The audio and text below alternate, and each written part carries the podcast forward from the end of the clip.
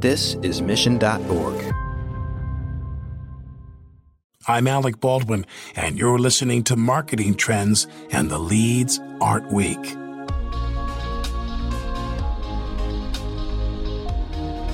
Tim Glomb has never been one for doing things the traditional way. From his days producing reality television shows to his current gig as the vice president of Cheetah Digital, Tim has consistently operated under one founding principle to create content that makes people say, That was awesome. You want to know if your content's resonating? Yeah, jumping out of a plane and having Tommy Lee like FaceTime you and all these things sounds crazy. We had CMOs and CEOs at some of our clients writing our CEO notes and emails going, Did I just watch your team jump out of a plane to kick this off? That's kick ass. That's different. You got my attention. You have to experiment. You have to jump off ledges. They got to be calculated risks. You have to be doing things that people are going to look at and go, Why the heck did they do that? Some will fall flat fail quickly and move on, but you got to take those risks. You got to have fun. If you're not having fun, why are you doing it? Fun is the key word, but in the B2B industry, it can sometimes get lost in the day to day marketing tactics being used. On this episode of Marketing Trends, Tim discusses how B2B marketers can think differently and start injecting a little more adventure into what they do. And he talks about the power of creating meaningful and engaging content, even in a space that's not known for it. Enjoy this episode. Marketing Trends Podcast is brought to you by Salesforce. We bring marketing and engagement together. Learn more at salesforce.com/marketing.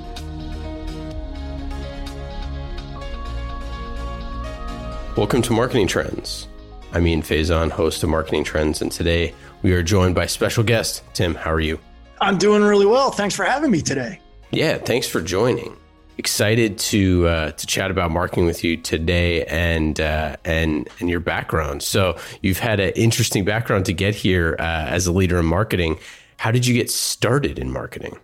Oh man, uh, you know it's been an ever evolving thing. I think, as most people's career have been, but really started out in entertainment for me. At a, at a young age, I was I was transfixed on music, uh, and I just found my way into the into the music industry. So I uh, was a manager for a lot of platinum selling artists back when you know CDs and, and DVDs were actually a physical thing that were being sold.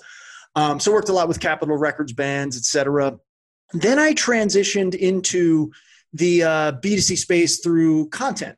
I ended up producing a bunch of television shows for Viacom, you know, produced the Jackass guys, a, t- a ton of spin-off stuff, direct to, market uh, things with Bam Margera, one of the founders of Jackass, a huge skateboarding superstar. Um, fast forward, you know, we learned that making TV came with a lot of TV notes and editors that wanted you to change things. So we went and started making television for brands. I joined a company called uh, Red Robot, which was founded by a great guy, uh, Tom Flanagan, former EVP of entertainment at Leo Burnett. And we went and made content for brands. A lot of television, digital was was just kind of getting off the ground in the mid 2000s, you know, phones and bandwidth, et cetera. So content was jumping there. Then fast forward I met it with Mark Cuban. Mark was rebranding his HDNet television network, which is the largest independent television network in America, to an all music network uh, called AXS TV. And I had previously relationships with AEG, Live Nation, et cetera. I'd been in the music space. I had produced television, live events, et cetera. So ran the marketing department over there, rebranded, and um, you know worked with Mark, directly with Mark on a, on a number of initiatives there. Fast forward a couple other bounces in technology, met Scott McNealy, founder of Sun Microsystem, who founded a company Wayin and started working with them. Moved on, and now I landed at Cheetah Digital. So I, I'm a B2C marketer at heart. Entertainment is my core. And I thought it was very interesting that uh, Cheetah gave me the runway to come over here in a B2B role uh, and take that entertainment background and try and bring it to life for what Cheetah Digital needs to do today. Yeah. And so, what's the scope of your role uh, at Cheetah Digital? Yeah. So, right now, I'm the VP of content and data. So, what that really means is how do I tell the stories of Cheetah Digital, right? I mean, as a company, we've got to sell technology, we've got corporations to buy it, et cetera, et cetera. We all know that song and dance, but we want to bring those to life in a different, interesting way. And that's really what, what we're doing. My goal is to try and find a new lens because at the end of the day, we're trying to sell technology to people. You know, it's not some rubber stamp that signs our SaaS agreement and says, okay, we're now doing business with you. It's people.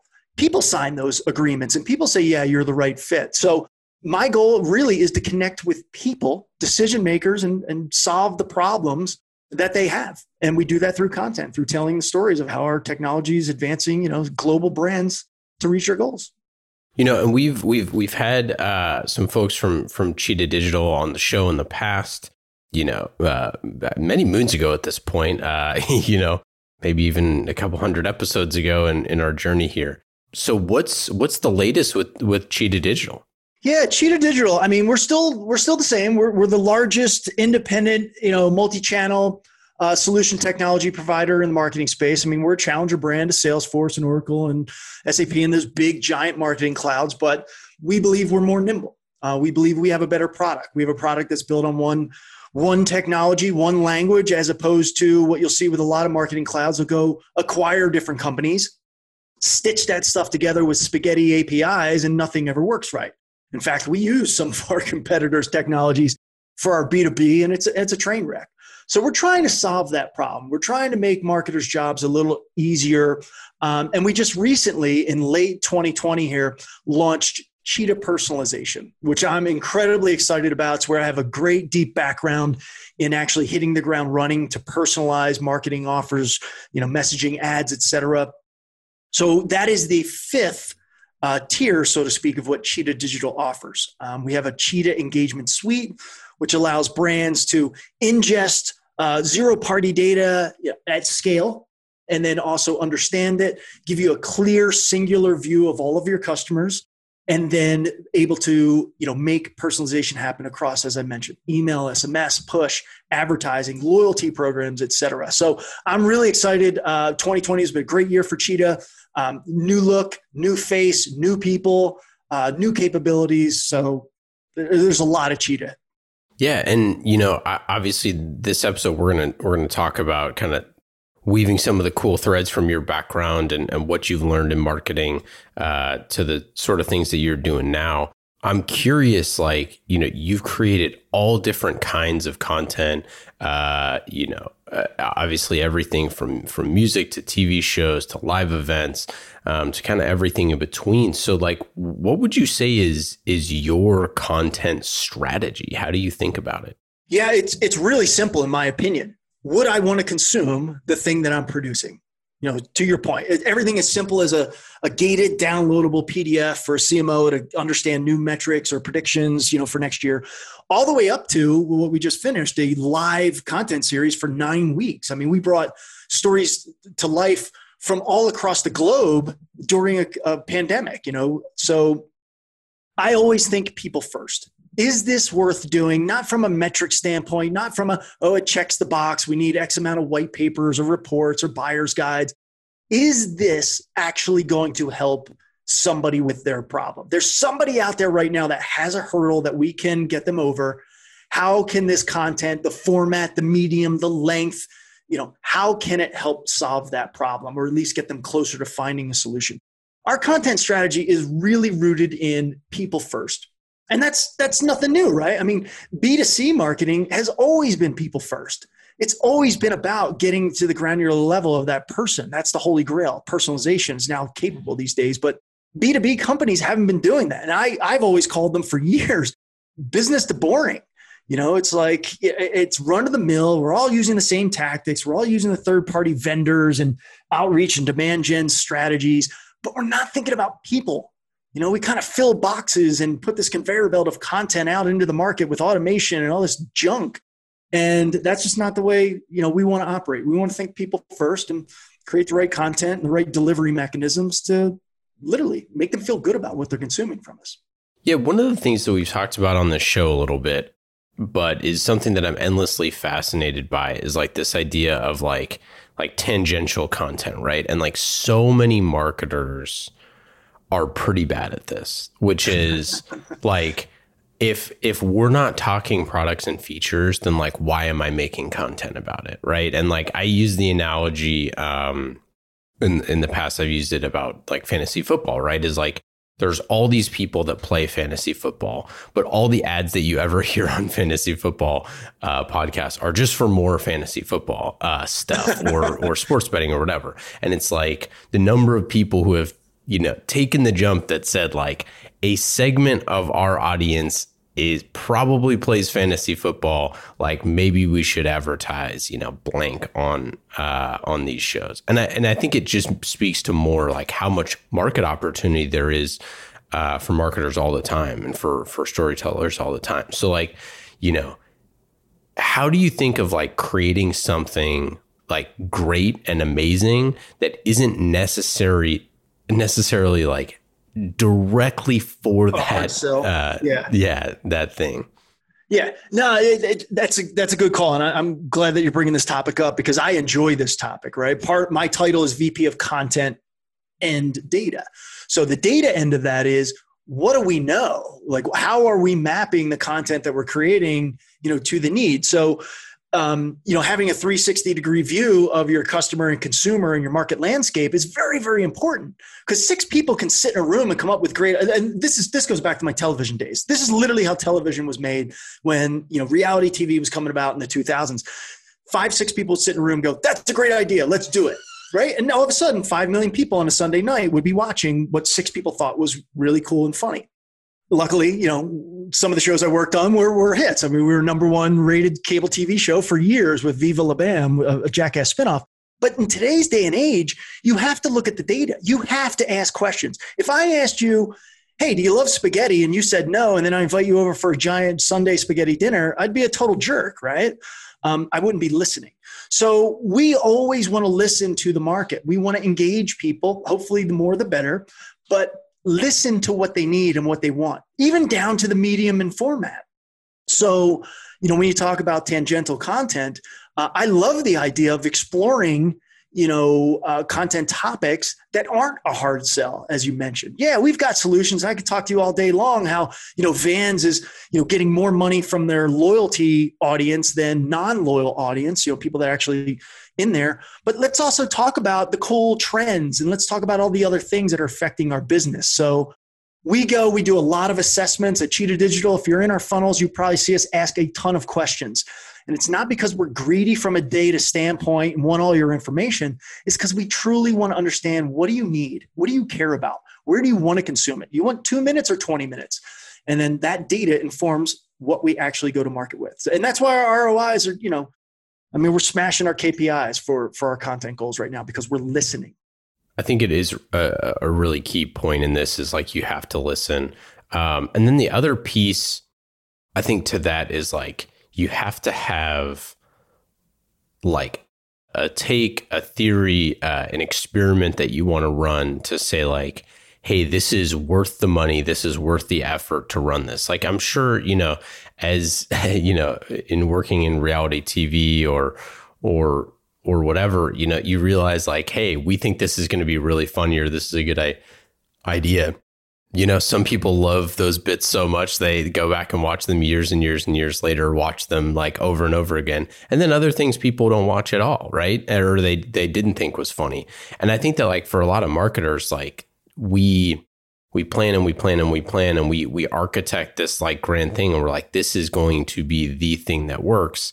But like it doesn't right? It like it, it falls flat or or you know people didn't it didn't resonate in that way. And so we kind of want to we kind of want to push the envelope in certain ways to make sure that we're getting enough you know enough things that can actually break through and be interesting to people. But you also want enough like you know cracks at the bat uh, so that you know yeah. you're you uh, you you have that that serendipity. How do you how do you think about like creating and crafting your campaigns? Yeah so i actually have a good story that relates to, to what you're you're mentioning here. So you know when we launched signals which is the Cheetah Digital used to be a two day in person event. Remember those days when we could actually get together? Um, obviously, in 2020, it turned all virtual. So we decided to do nine weeks of content, three days a week, every other week. Kind of, kind of weird, but it worked. At any rate, to kick it off, I went to the CEO and I went to the CMO and I said, "Look, we can do what everyone else does, and yeah, I can hire Michael McDonald, which Forrester did. And I, I guess I am knocking on Forrester on this one. It's like." That kind of tells me the audience you're going after, right? Michael McDonald, just not my cup of tea. I know he's great, he's a million hits, pretty safe bet, but it's what's expected these days. I went and I said, hey, I'm going to hire Tommy Lee from Motley Crue. They're like, what? That crazy guy with all the tattoos who's nuts and like has been in jail and this and that. Like, yep, that's the one. And I'd say initial reaction when I when I brought it to the larger team, 80% of the people looked at me like I was crazy. Like, oh my gosh, this guy just wrote his death certificate. He's out of here. He's going to get fired. What turned out is we took a chance. We took somebody that everybody knew, good, bad, or indifferent. Everybody knows who Tommy Lee is. Band's been around forever. One of the largest tours scheduled for 2020 with the biggest ticket sales. Didn't happen because of COVID, but relevant. And we literally we did things like we kicked off the session by jumping out of an airplane. The CMO and myself jumped out of an airplane at 10,000 feet over eastern Colorado and landed in a giant empty field with two computers sitting at desks. And everyone looked at me like, "What? The, what are you smoking, man?" We did an article about it in Ad Age. It was instantly the most viewed article of the week, and of all of their partner publishing content, we launched it in late September. It had already surpassed every other piece of content since January 1st. So it was the most read or tr- it trended organically and it was our most watched series. And we got, I, I'll tell you this, you want to know if your content's resonating? Yeah, jumping out of a plane and having Tommy Lee like FaceTime you and all these things sounds crazy. We had CMOs and CEOs at some of our clients writing our CEO notes and emails going, Did I just watch your team jump out of a plane to kick this off? That's kick ass. That's different. You got my attention. I hope your products and everything this year are going to be great, but you got my attention, made me chuckle, etc. So you have to experiment. You have to jump off ledges. You know, you, you, they got to be calculated risks, but um, you have to be doing things that people are going to look at and go, "Why the heck did they do that?" Um, some will fall flat, fail, fail quickly, and move on. But you got to take those risks. You got to have fun. If you're not having fun, why are you doing it? Yeah, I I, do think that uh, I think that there's so much with like the constraints of all the COVID stuff that people were um, just felt like they didn't have a lot of options that they couldn't really do do things. But you know, conversely, it's like there are a lot of things that you you can do, uh, and it forces you to to treat things totally different. I you know, one of the big things that I've seen over the past year is kind of people um, deconstructing an event and trying to figure out, like, for the first time ever, like, what is an event? Like, why do we do the things that we do? um, like, you know, what are the different pieces of an that go into creating an event, and you know, and what's the actual uh, uh, reason for those?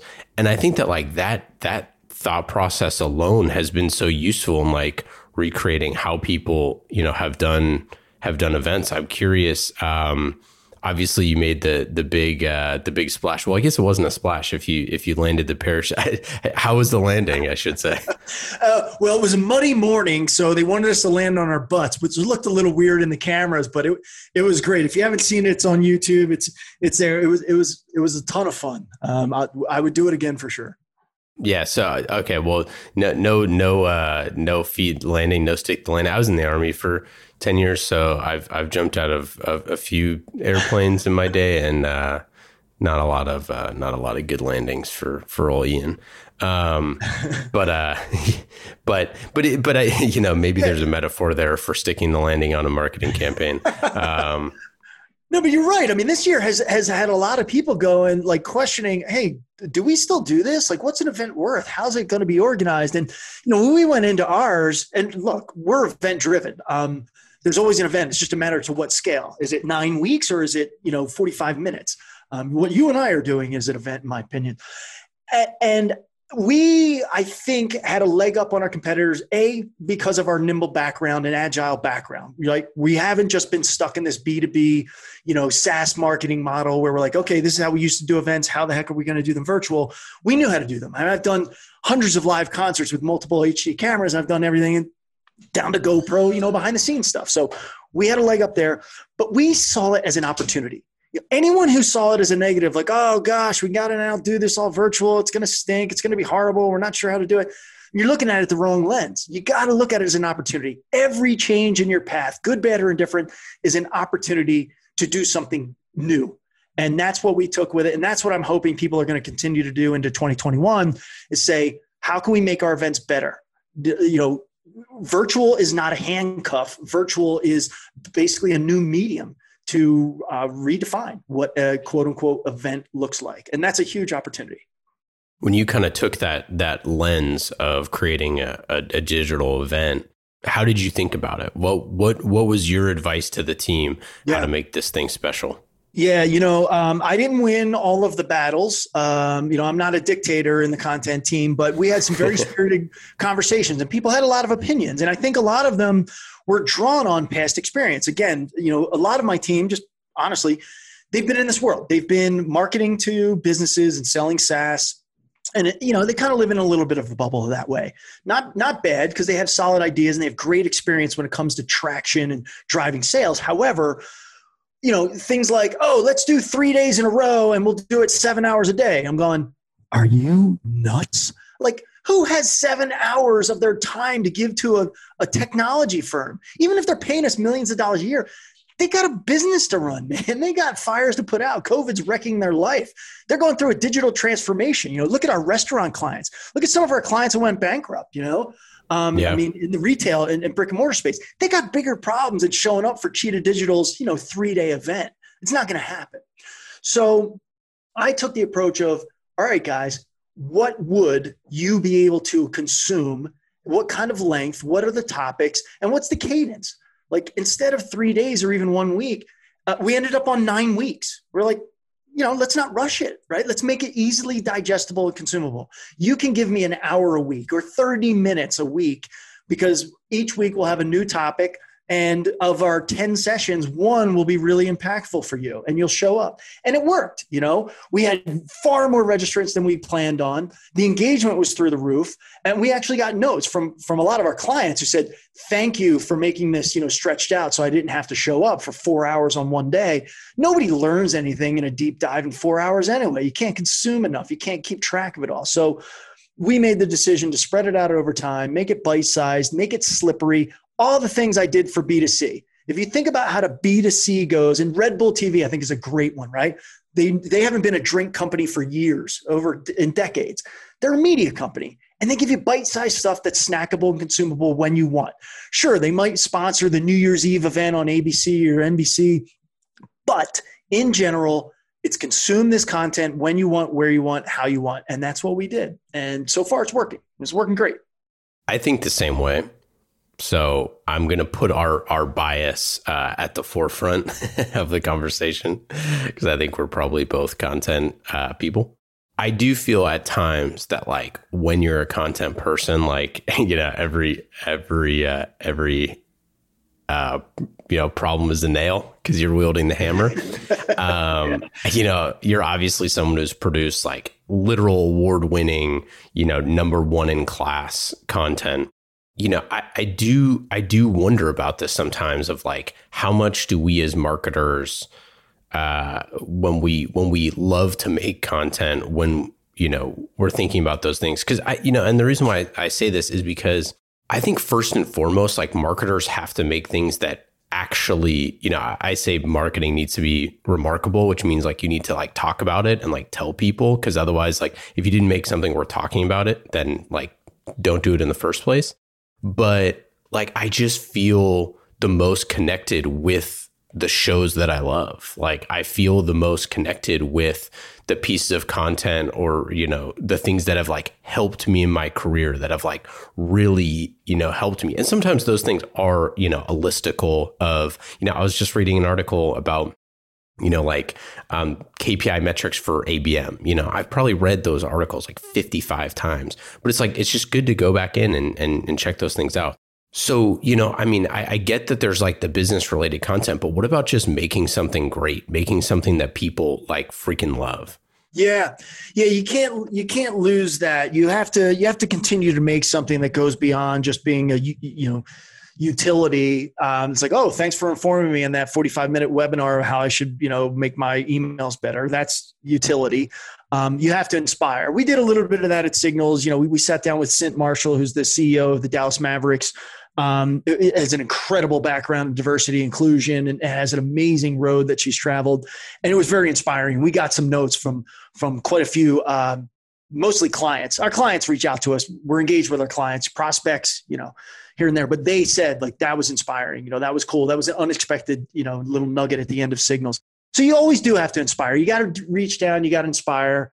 You know, my my default is probably shock and awe more than inspiration, just from my background. Like like I said, hiring Tommy Lee to co-host a, a virtual series for a uh, multi-channel marketing platform sounds a little crazy but um, you have to inspire you have to do things differently you got to take the time and you know you got to do those well if you're going to do them at all every single event has this like pyramid i shouldn't say pyramid scheme uh, this like pyramid approach to the guests where you're like okay we're going to go get the biggest baddest person that we can get um, that's like you know relevant. I to be fully honest, I didn't know who Michael McDonald was, so I had to Google that while you were talking. That's all um, right.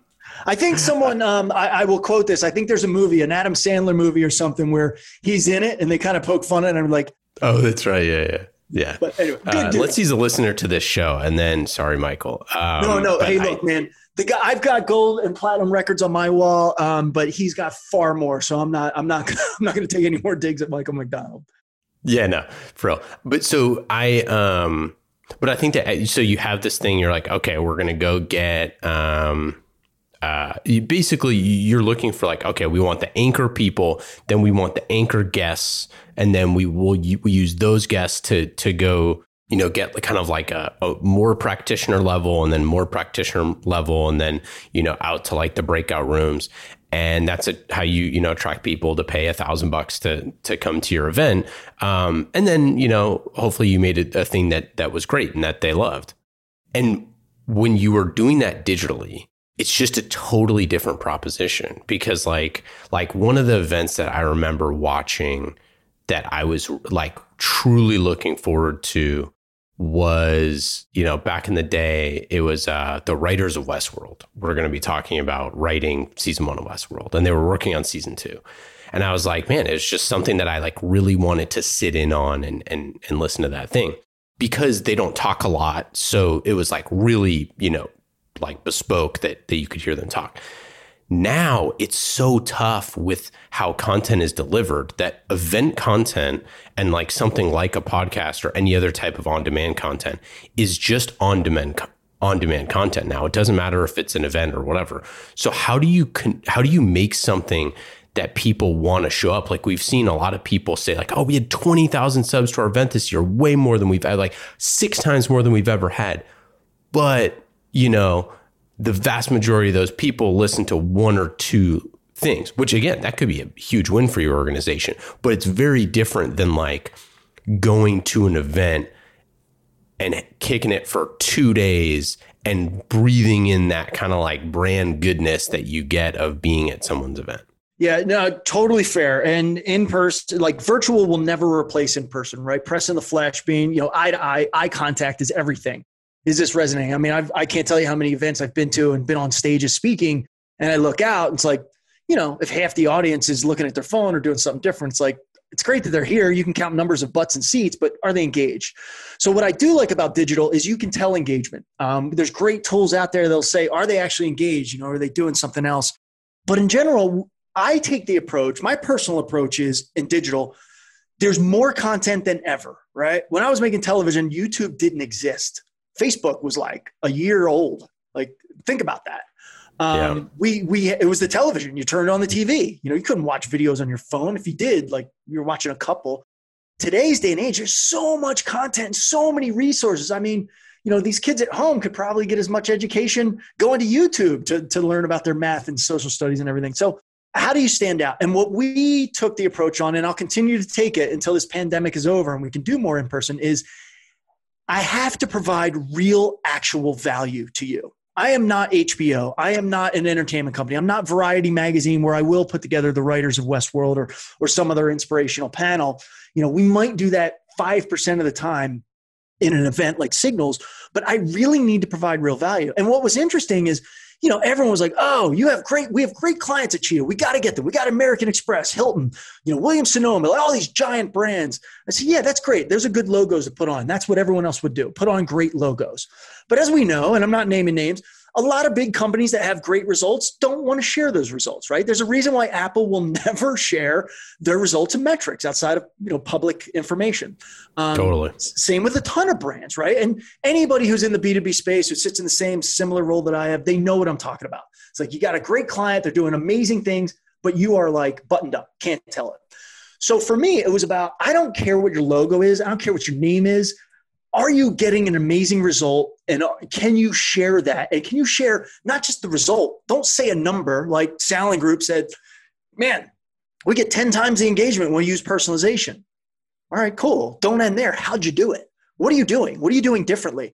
So we wanted to get clients and uh, you know we wanted people that were actually going to say this is how we did it. This is how we overcame our goals so that was really important to me is was the value exchange. I wanted to ensure that every piece of content you watch from Cheetah, at the end, you're not going to go, huh, sounds like they're getting really good stuff. And this sounds like an infomercial for Cheetah. Yeah, I've seen through this before. I've seen other companies that do that. We want to actually give you the meat and potatoes. We want to say, wow, that's an interesting take. I should probably you know refine my strategy and add that tactic that that client just explained the other crucial crucial thing i think in this b2b space and when it comes to content whenever possible, let your clients tell the story. Don't tell it for them. Again, if I see another report or another download or another gate that tells me I'm going to get some amazing metrics, like tell it through the lens of the client, put them on camera, let them tell the story, don't tell it for them. So, those are kind of things that we're sticking to with our strategy here when it comes to content. Um, and for us, it's working. So, we know it's resonating. Yeah, so let's talk about how it's working. Uh, you know, obviously half your half your job is data what were some of those KPIs or metrics that you look for, those engagement uh, metrics yeah. that you're like, okay, we're, we're hitting the mark? There's a couple of interesting things. You have all the standards, right? That you're going to have, like, okay, how many views, how many registrants, what session, et cetera, who showed up. You know, everybody has that. That's that's table stakes. You're going to have that, and those were good for us. There were a few sessions I hoped were we're going to do better than they did. Um, but the other thing is, we're still this content that we created is fairly evergreen. I mean, we've got most content will last for a year. It's still a good story. So we're just getting started, so to speak. You know, we just wrapped it up a couple of weeks ago. Then there were other metrics where we actually had feedback surveys, right? We had engagement. I mean, our platform engages people in survey sweepstakes and, and all kinds of psychographic um, data from consumers for our brands, our, our, brand clients. So we used our own technology. So we started to understand, like, yes, that was a great session, but I would have learned to know, you know, would have learned more if you went down this rabbit hole. So that was really important to me. It was another benefit of doing it over nine weeks. You can launch your first week and get real time feedback, literally focus groups, um, metrics, etc. How long did they watch? Did the 25 minute session hold people? To the end, or were these 10 minute sessions more valuable? And we were able to bob and weave our content strategy as we went. You know, television does that sometimes. Now in the digital age, you better believe the reason Netflix is so powerful and they get people to watch so much is they'll kind of put some things up, test it out, and go make edits and, and bobs and weaves. So we're taking the same approach. You know, we want direct feedback, we want psychographic, not just metrics, right? Metrics are in the past um, they can help you infer what's going to happen in the future, but we wanted more of those lead measures and we wanted more of the psychographics. Um, so I'd strongly suggest anybody that's gone down that path, look at as much psychographic data you can get out of your audience uh, as possible on top of just pure metrics and, and clicks and numbers. So when you said that you did a nine week event, to me, that sounded like a show, right? Like it sounds like you made a nine week miniseries, right? Yeah, uh, yeah. Look, I mean, appointment viewing is a is a pretty in, interesting thing uh, in this day and age when people lob things out. Look, your podcast is appointment viewing. You know, things like that are structured. You know when they're going to come, or you know what format it's going to be. Um, yes, we definitely took appointment viewing. We had five different topics. Um, we told you exactly and clearly when they were going to happen. We told you it's only going to be Tuesdays, Wednesdays, and Thursdays. Don't ever expect to watch anything on a Monday or Friday from us in this series. So, yeah, we took a kind of traditional television scheduling approach, um, which was really helped in the promotion because now you knew you only had to show up on a Tuesday, Wednesday, or Thursday. You knew you were going to get an email ahead of time. Um, there were just, we just teed it up. It was really easy for people to follow. And if you couldn't make it live, no problem. It's, it's available on demand immediately after.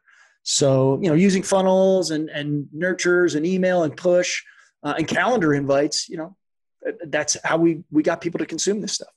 Yeah, I'm curious. Is there any downside to um, to the because I, I, think I've had some things you know that have popped up over the last six months where it's like, oh, I really want to watch that thing, and then you know it gets double booked, and you're like, okay, now I got a meeting that time, and you kind of never go back and watch it because there's this like volume of like, you know, 27 different things. Um, I just man, I wonder you know, you can't make everything for everyone, right? And it's like you talked about personalization, how important that is.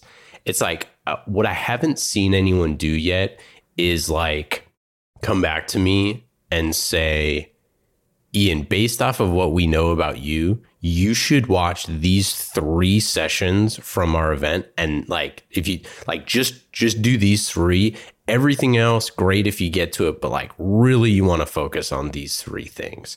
Um, because I think that that's part of the thing is like, you know, there's all it's just there's so much volume that it's overwhelming and you have like your day job and you know you have family running around and all that stuff. And i just feel like that's i mean i think that that's the nice utility of of podcasts and things like that. It's like you know hey you know marketing trends is going to come to you twice a week and that's it. It's manageable. It's you know it's it's uh you know 45 minutes twice a week.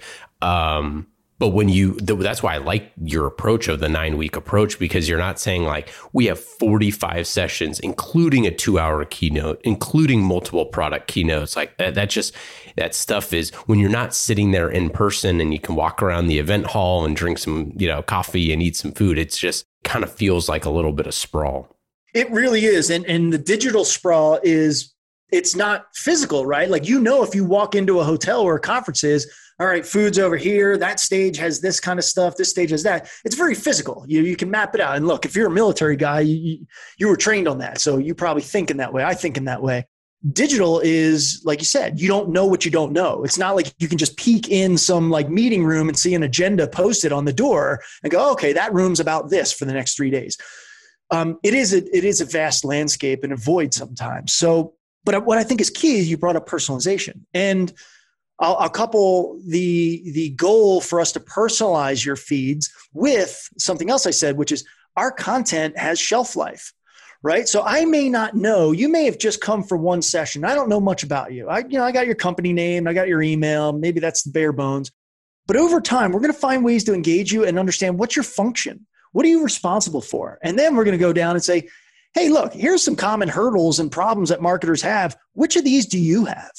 Right? And it's and it's a value exchange. So if you give me that information, then I'm not I'm going to bother you less, right? I'm going to cast and blast at you less. I can personalize. I can rifle target you when I have something that you actually need. And I think that's another huge area that companies need to focus on. Are you the greedy brand that says, hey, we got this great piece of content. You got to get it in everybody's hands right now. Send it out. Cast and blast, newsletter, email tomorrow. Like that's very greedy from the brand side how do you start to send less? How do you start to market less, but to the right people at the right time? And that is a constant, ever evolving conversation. It's like dating somebody, you know, getting to learn. Are we going to the next level? Are we, is this a real relationship or is this, you know, superficial? That's a huge part of it. And that's what we're struggling with. Look, it's not easy. Um, I'm not telling you we're hitting home runs constantly because we're not. You know, we want to get the right content into the right people's hands, and that's a difficult task. Um, some people are gated. Again, they're they might be calloused to this whole B2B, you know, marketing landscape that we as B2B marketers have created for ourselves, right? Everybody's vying for someone's time. I mean, I, my own inbox. Uh, before I joined Cheetah, I have an agency. I still have it that does, you know, personalization and marketing for for global brands. And my inbox is flooded with people trying to sell me things. And you know, I just don't have the time, as you mentioned. Life, kids, job, work. Time is the most precious thing that we all have, and you can never get any of it back. So, you know, we're all we're all working on that. We're, we're, but I believe the more you ask, the more you give people an opportunity to tell them about themselves in meaningful ways, very quick, very simple. You better use that information for good, and you better put in the elbow grease and the hard work to segment and personalize rather than cast and blast. Hey, what's our newsletter up to? 100,000 people? Great. Send this out. That's not how we market. So, a few more things before we get out of here. Our, our listeners would be would be remiss if I didn't at least ask about uh, your time with with Mark Cuban. uh, you know, since you started working with him, uh, he has become a mega superstar. I mean, you know, a, a I don't even know pantheon entrepreneur uh, in in the world right now, which is just remarkable. I, you know, I think um, I think Mark probably doesn't really get his uh, his due. Funny enough, in how good of a customer experience guy he is. I think he's killer at that. If you look at like all the stuff that he does for the Mavericks and like you know Maverick fan for life and all that sort of stuff. What was your experience working with Mark, and how good of a marketer is he? Yeah, you know, Mark's an interesting dude. First off, really like Mark. And the one thing I will say about Mark Cuban is when you are on Mark's team, you are like covered. That is that is really cool because a lot of people ask that, like, yeah, you know, he's got a lot of companies, this and that, but you're on his team, you are covered, man. And I could tell you stories about how he's taking care of people in ways in unfortunate situations um, that he wouldn't have to. So, first off, if you're on his team, you're on his team. Second, yes, he's very experiential, man. He's a guy who, look, this is a guy who went and sold trash bags door to door. I mean, you know, he he's he's worked hard. He's read every single manual to every single piece of software that he's used or sold or bought. I mean, he gets into it. And that's how you get an experience driven leader. And I love what he did at the Mavs. I worked with uh, Ken Bonds in Rest his Soul, who was down there on the digital side for the Mavs. And what they've built inside that building from, from the entertainment and halftime shows to you know how you can engage and, and all the great you know digital personalized offers that they're doing. It's amazing. And cynthia marshall again being the ceo and her leadership is taking it to new worlds.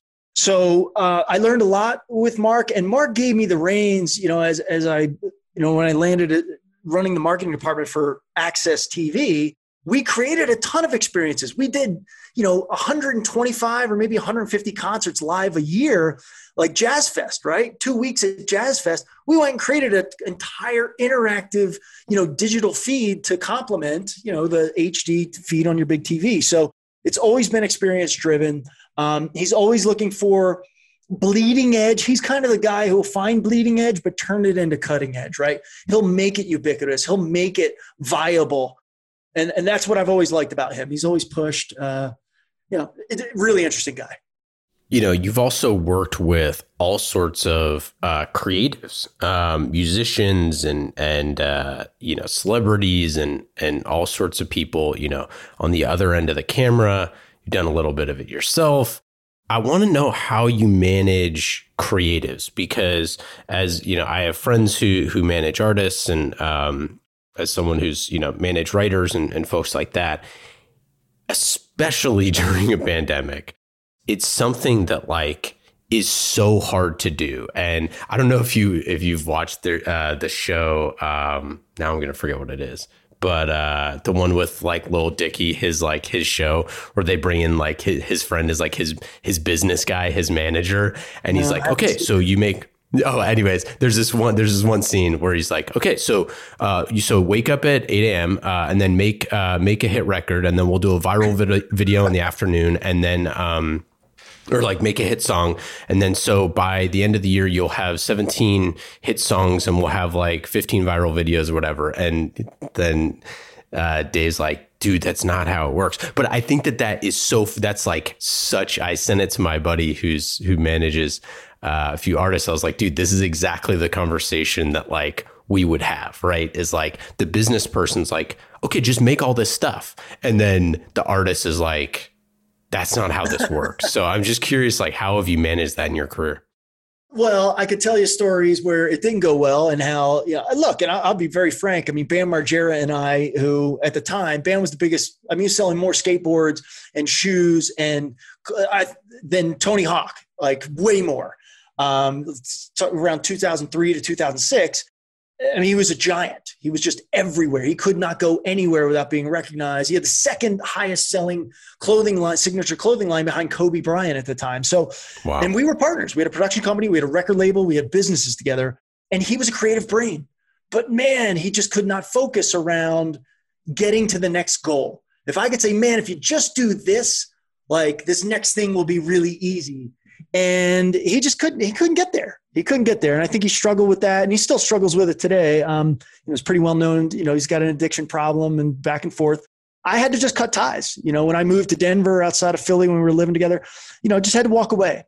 you know, and help. I was able to help him from afar, not as a business partner. So you have to meet the goal. Uh, unless you have endless funds and you're, you know, independently wealthy, everything has to go to a purpose and it has to be a goal. And sometimes that goal can be for good. It could be for charity, it could be for whatever, but you got to meet the goal. And and with my creative team right now, and I have some really fun, interesting people. Uh, again, some more military people that really get creative and like, hey, we can do this, that, and the other thing. We can do anything. Hey, now. You know, hey, Bob Ross was a veteran. We're we're more we're more versatile than everybody thinks. I'll yeah. say that they're amazing people, man, and uh, they have this inherent you know, engine inside them that says, "Yeah, I'll take it on. We can get it done." But you have to manage expectations, and you have to map it to a goal. So, and that's what I try and do with my team: is always come back to the goal and say, "Guys, there's the mountain." My agency's name is Audience Sherpa. It's all about building your audience, engaging your audience, and managing your audience. But we're Sherpas. I can help you get to the top of your mountain and you may need oxygen. The next person may not. You may need, you know, warmer gear. The next person may not. So it's all about custom tailoring uh, your needs to get to the top of your mountain. And that's the approach we're taking here at Cheetah. Uh, and just in general, like it has to go towards a goal. But you're right. There has to be a give and take on both sides. You can't just simply say, write a hit record and then write a next one. Um, there's a process to it. And like I said, fail fast. I, I believe in that theory. Fail fast. Something's not going right. Eject. It's fine. Stand up, brush the dirt off, try again. Okay, before we get out of here, let's get to our lightning round. These questions are fast and easy, just like marketing with Salesforce. You can go to salesforce.com slash marketing to learn more.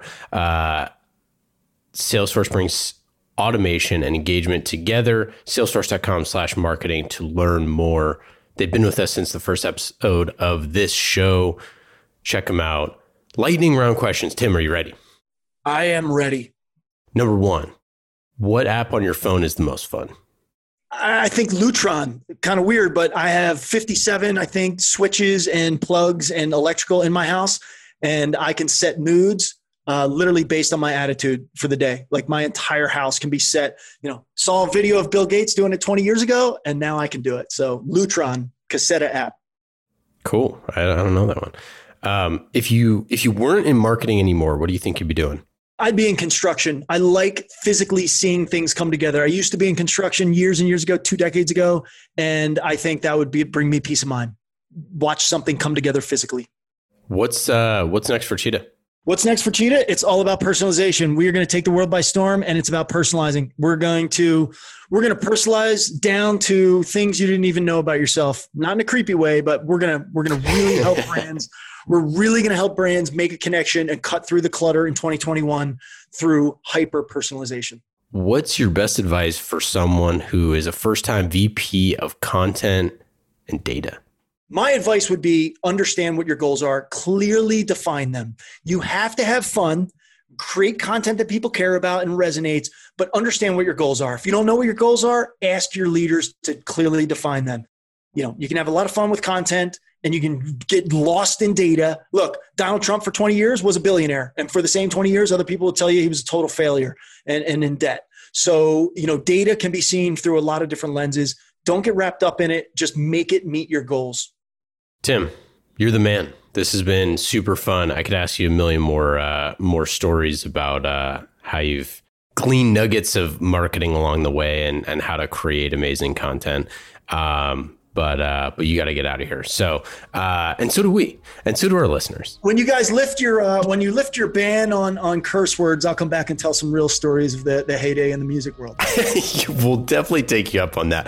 We'll we'll mark the episode as explicit. We'll do a uh, we'll do a crazy one. Um, Tim, thanks again. Uh, anytime, uh, we'd love to have you back, and uh, we'll talk soon. Great, appreciate it, guys. Marketing Trends Podcast is brought to you by Salesforce. Discover marketing built on the world's number one CRM, Salesforce. Put your customer at the center of every interaction. Automate engagement with each customer and build your marketing strategy around the entire customer journey. Salesforce. We bring marketing and engagement together. Learn more at salesforce.com/marketing.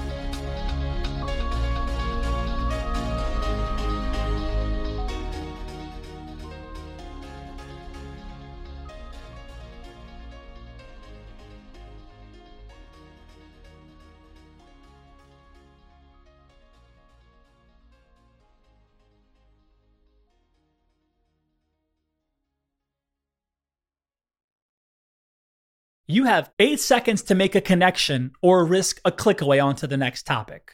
The difference lies in your ability to deliver relevant experiences to your audience across devices and across channels. But delivering on a really great experience is impossible without the right people and the right technology. You've got the right people, but your technology choices will make or break someone's experience with your brand.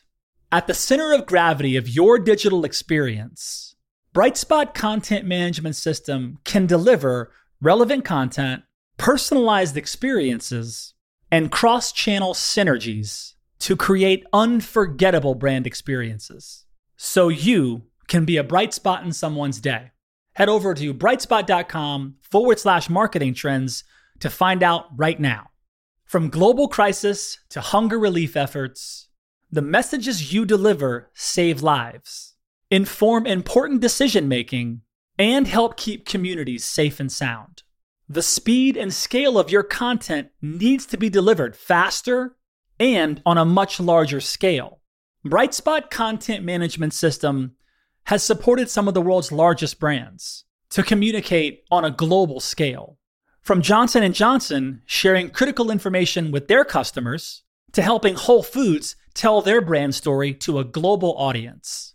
Brightspot is designed to handle rapid iteration and personalized messages to those you care about most. Learn more at brightspot.com forward slash marketing trends.